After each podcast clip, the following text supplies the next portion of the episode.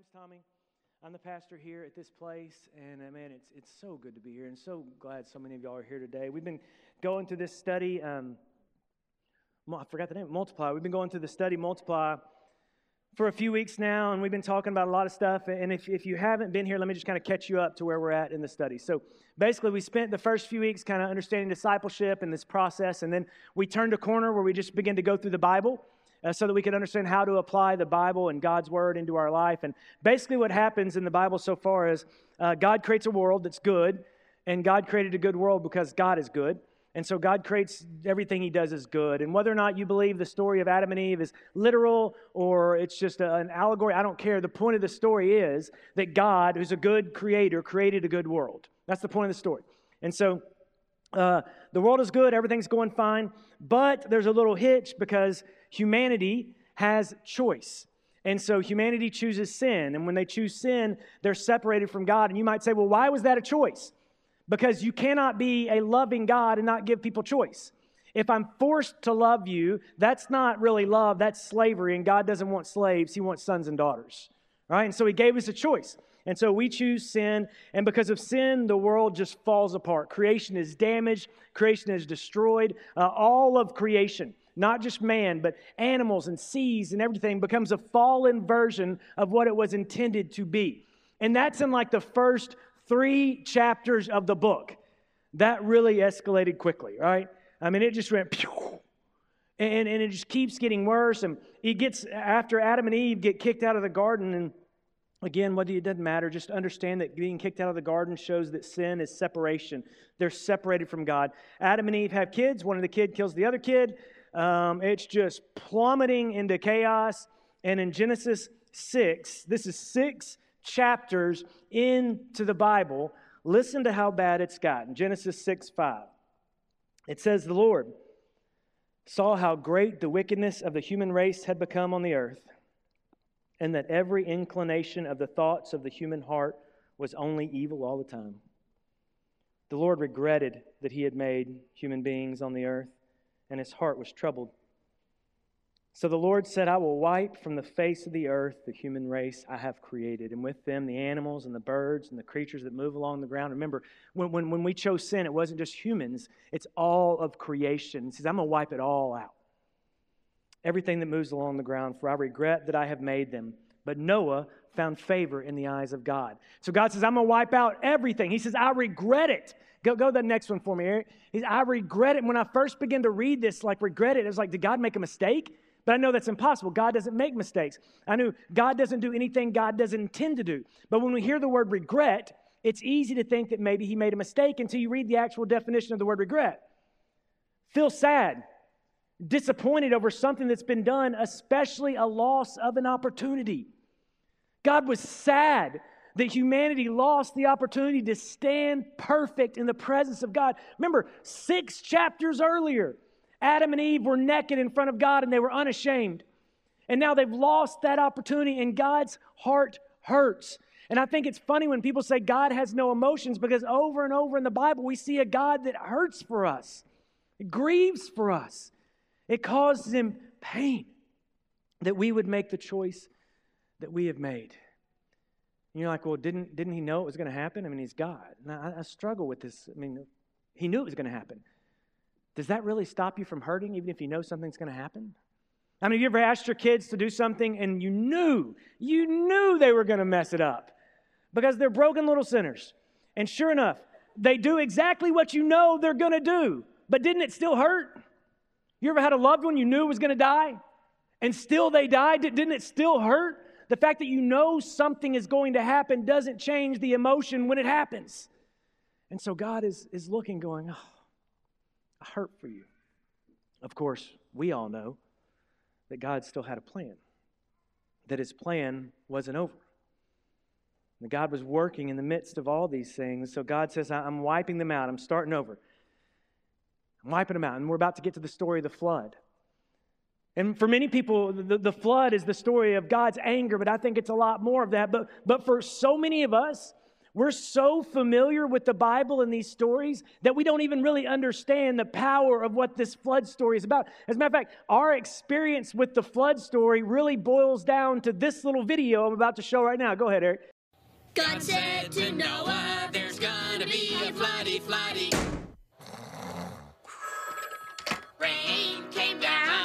Started to get muddy, muddy.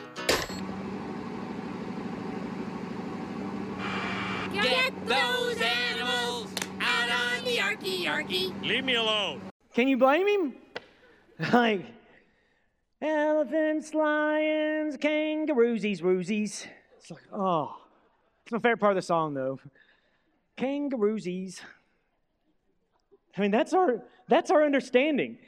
And we're like, well, no, there's a place, and there's probably a place and a time to teach kid that song. But the problem for the American Christian is most of us don't develop an understanding beyond that. And like, that's a good song, but it's a story of God's hatred for sin. He hates it so much that he says, I'm going to wipe everything off the earth. And it's easy to see this only as a story of hatred for sin, but it's not just about, it is about his wrath. And, and there's times when we read about God's wrath when I think we should stop and we should tremble with fear. And I don't think we do that enough. I think we should see God's hatred for sin and we should examine our lives, and there should be time when we tremble with fear. But it's not just a story about that, it's also a story of His incredible grace. Because humanity fails over and over and over, yet God continues to remain, He continues to sustain some piece of humanity. He keeps us, and He's working towards something better. And you don't see it, and you don't know it, and it looks really, really, really, really messy. But God is working for something better, even in the midst of these things. God eventually comes to it's it, let me just read Genesis 3. Genesis 3:14. It says, "So the Lord God said to the serpent, because you have done this, cursed are you above all livestock and all wild animals. Because you have done this, if you remember uh, last week, the serpent tempted Adam and Eve. They chose evil. So he says, Because you have done this, because you have tempted Adam and Eve, Cursed are you above all livestock and all wild animals. You will crawl on your belly, and you will eat dust all the days of your life. And I will put enmity, I will put hate, I will put anger between you and the woman, and between your offspring and hers. He will crush your head, and you will strike his heel. Okay, there's something beautiful going on here. God created a perfect world, a good world. Who broke it? Y'all remember? We did. Bingo, bango. We broke it. But who is God using in partnership to fix it? Go back, look, he says, and I will put enmity between you and the woman, between your offspring. So, uh, so the offspring of the woman will be the one who eventually crushes the head of evil. The offspring of the woman. Who, who came from Eve? Other humans. So, what God is saying is, I'm going to use, I'm going to work in partnership with humans to crush the evil that humans brought into the world. Because who eventually is the offspring of Eve? Fully human. It's way, way down the line. You go all the, but who eventually comes from Eve, who's fully human, born of a woman, just like me and you, but fully God? Jesus. God's like, I'm working to do something that's going to restore all of these things. And He says, I'm going to partner with you to do it.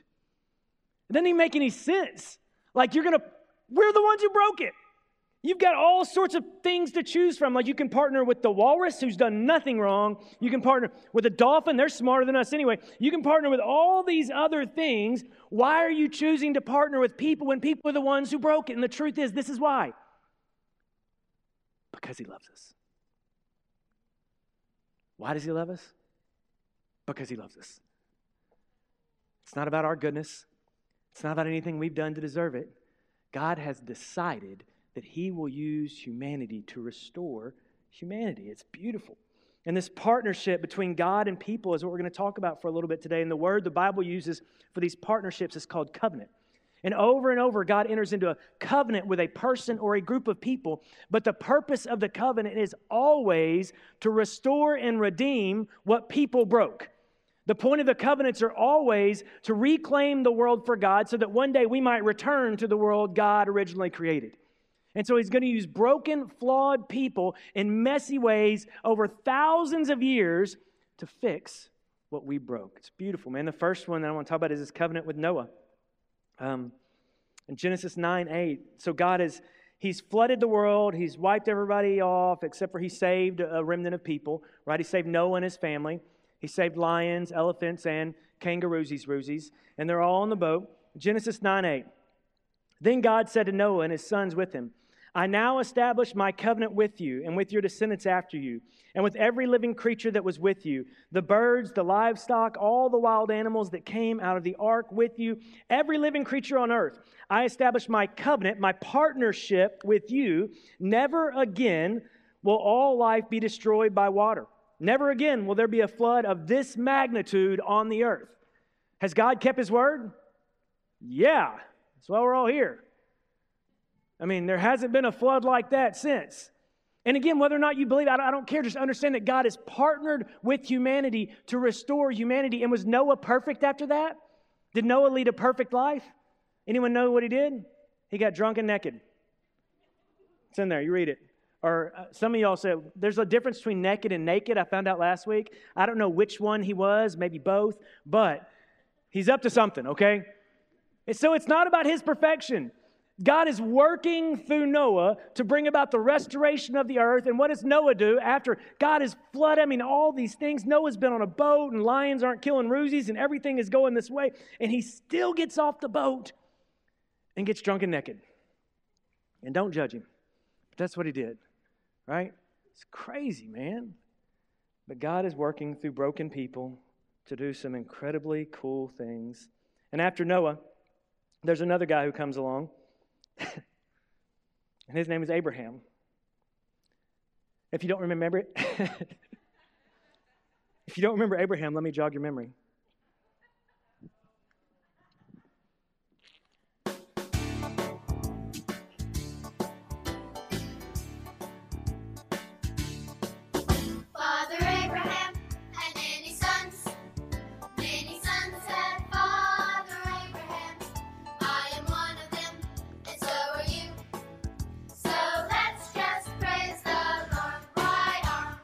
All right, stop it quick. Stop it quick. Stop it quick. I can't tell you to stop it very quickly. Thank you. Oh my gosh. Oh, this is why people leave the church. I'm convinced of it. I mean, can you imagine this, the meeting, the staff meeting? All right, guys, we're going to teach the kids about Abraham. I got an idea. Let's put some people with bags on their head and big scary faces and freak all the kids out. How about that plan? And they'll dance like we're distorted. Oh, I don't know, crazy, right? What the heck, man? I, I, this week I was trying to find, I wanted to find a video to show. That was the second one on Google. And we wonder why the world thinks we're crazy. Here's a video for you. Hmm. It's weird. Um, anywho, Father Abraham. Once again, we took an amazing story and did that with it. And uh, gosh, though, man, I don't even know what to do. But got this pattern in the Bible, though, of, of God getting broken people and doing something amazing with them, and then they sin and fall away. And in Genesis 12, we see the, uh, the covenant that God makes with Abraham. And it starts in Genesis 12 1. And this guy's name was Abram, and later on it becomes Abraham. And it says, The Lord had said to Abram, Go from your country, your people, and your father's household to the land I will show you. I will make you into a great nation and I will bless you. I will make your name great and you will be a blessing. I will bless those who bless you, and whoever curses you, I will curse. And all the peoples on the earth will be blessed through you. Okay, hold on, keep that one up for me. All the people on the earth. Abraham is not a perfect guy, he makes a lot of mistakes, but all the people on the earth will be blessed through Abraham eventually. So there's eventually a descendant of Abraham born fully woman, full, born of a woman, fully man, right? But also born fully divine of the Holy Spirit and fully God. Does anyone know who that descendant of Abraham will one day be who will bless the entire world? Jesus. There's only one answer in church, guys Jesus. When in doubt, just say Jesus, and it's like a 40% chance you're going to be right. Jesus. Through Abraham, God is going to bring Jesus into the world, fully God and fully man. God is working. Now, it's messy still. You go back and read these stories, man, there is so much mess going on in this. And humans continually break the covenant. It, when you got married, you stood in front of your spouse and you entered into a covenant. This is the weird part for me. God knows they're going to break the covenant. So this is the equivalent of you standing at the altar with your spouse, and you know the pastor says, "For rich or for poor," and you say yes, and your spouse says no. For better, for worse, yes, no. I mean, it's like what? God knows the covenant is going to be broken, yet He continually invites people into it. Why? Because He loves us. Not only does He invite people, He's gone from Adam and Eve, and then He made a covenant with Noah, and then He made a covenant with Abraham. Now, from Abraham comes a nation of people, a group of people, and this nation is called Israel. So, God has made covenants with people who have broken it. So now God's going to invite more people in which is a horrible business model, but it's what God is doing. And so in Exodus 20, God is about to make a covenant with the nation of Israel. Exodus 20, and it says, And God spoke these words I am the Lord your God, who brought you out of Egypt, out of the land of slavery. Okay, now after God makes this statement, he delivers 10 things to the nation of Israel. Do y'all know what those 10 things are called that he delivers to the nation of Israel? One of y'all was like, Jesus? No. Not Jesus this time, guys, but that's safe. That's a good guess. Not the 10 Jesuses, the 10, the 10 commandments. Good job. The 10 commandments. He delivers 10 commandments, but before he ever gives them the terms, He's already said, I'm your God, and I'm going to bring you out of slavery. He brought them out of slavery before he gave the conditions of bringing them out of slavery. How good is that? How gracious and loving is our God that before they have done anything for him, he has already removed the stain of slavery from his people. Why? Because he loves them. It's amazing. Over and over and over, this is what we see God bringing about his plan through people. The final covenant in the Old Testament is, is one with David.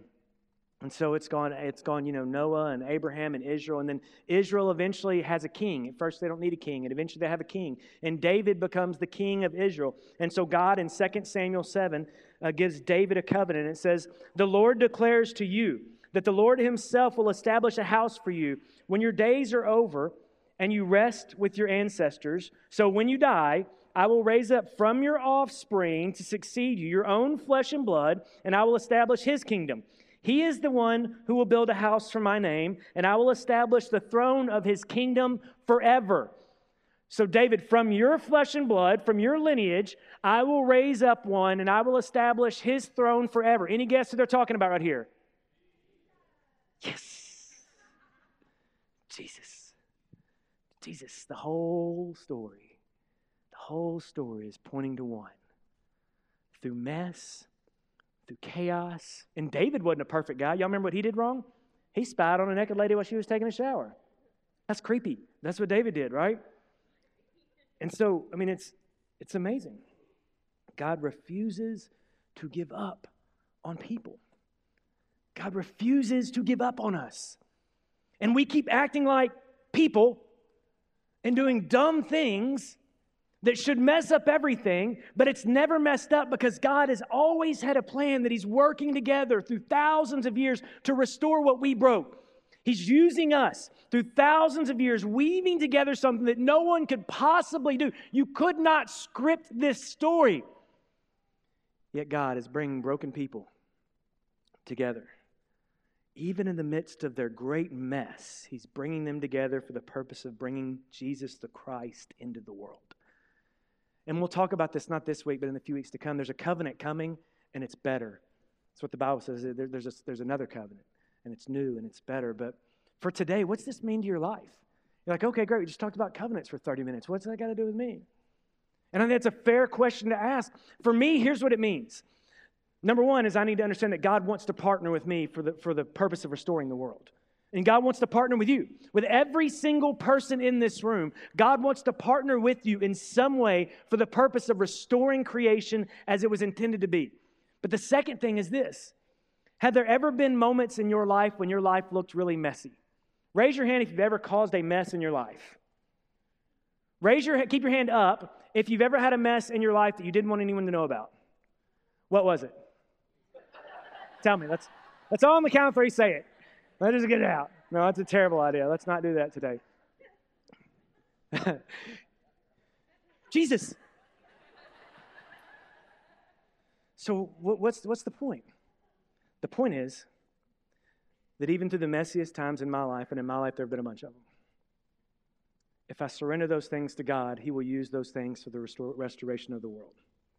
And I might not see it, and I might not know it, but God is working in spite of me. And I get a choice in life. Like God's will is going to come to pass. And I can take the mess and the junk in my life and I can give it to God, and then God will use those things to bring His will into the world, or I can hold on to my stuff and I can turn my back on God, and God will simply go over me to accomplish what He's going to accomplish. But God is going to get His glory through me or around me. And I get to decide. And it's a beautiful, messy process. Y'all ever wine? The, the, Bible talks a lot about wine. The way wine is made is, is through stamping grapes. Like they stomp on them, and there's people's feet involved, which is super gross. And they're just, they're jumping up and down them, and it's messy, and grapes are going everywhere. And it's this big, nasty bat of foot involved beverage that who in the world would want to drink that? Yet on the other end of this is something incredibly beautiful. It's new wine. And sometimes the messiest situations and the messiest spaces and the ones that seem the most disgusting are the things that God is going to use to change the world if you trust Him. And so I don't know where you are right now. I don't know what's going on in your life. Maybe there is a massive mess in your life. Let me tell you, God is working. Maybe you've been praying and praying and praying and you haven't seen it yet. You may never see it in your lifetime, but when you stand there with Him, He's going to go, Watch this. And He's going to show you the new wine He's making out of our messed up lives. He's doing something beautiful even when you don't see it. God's will will come to pass through you, around you, in spite of you. But God desires to partner with you to change the world. And it may look messy now, but I promise you this greater things are coming.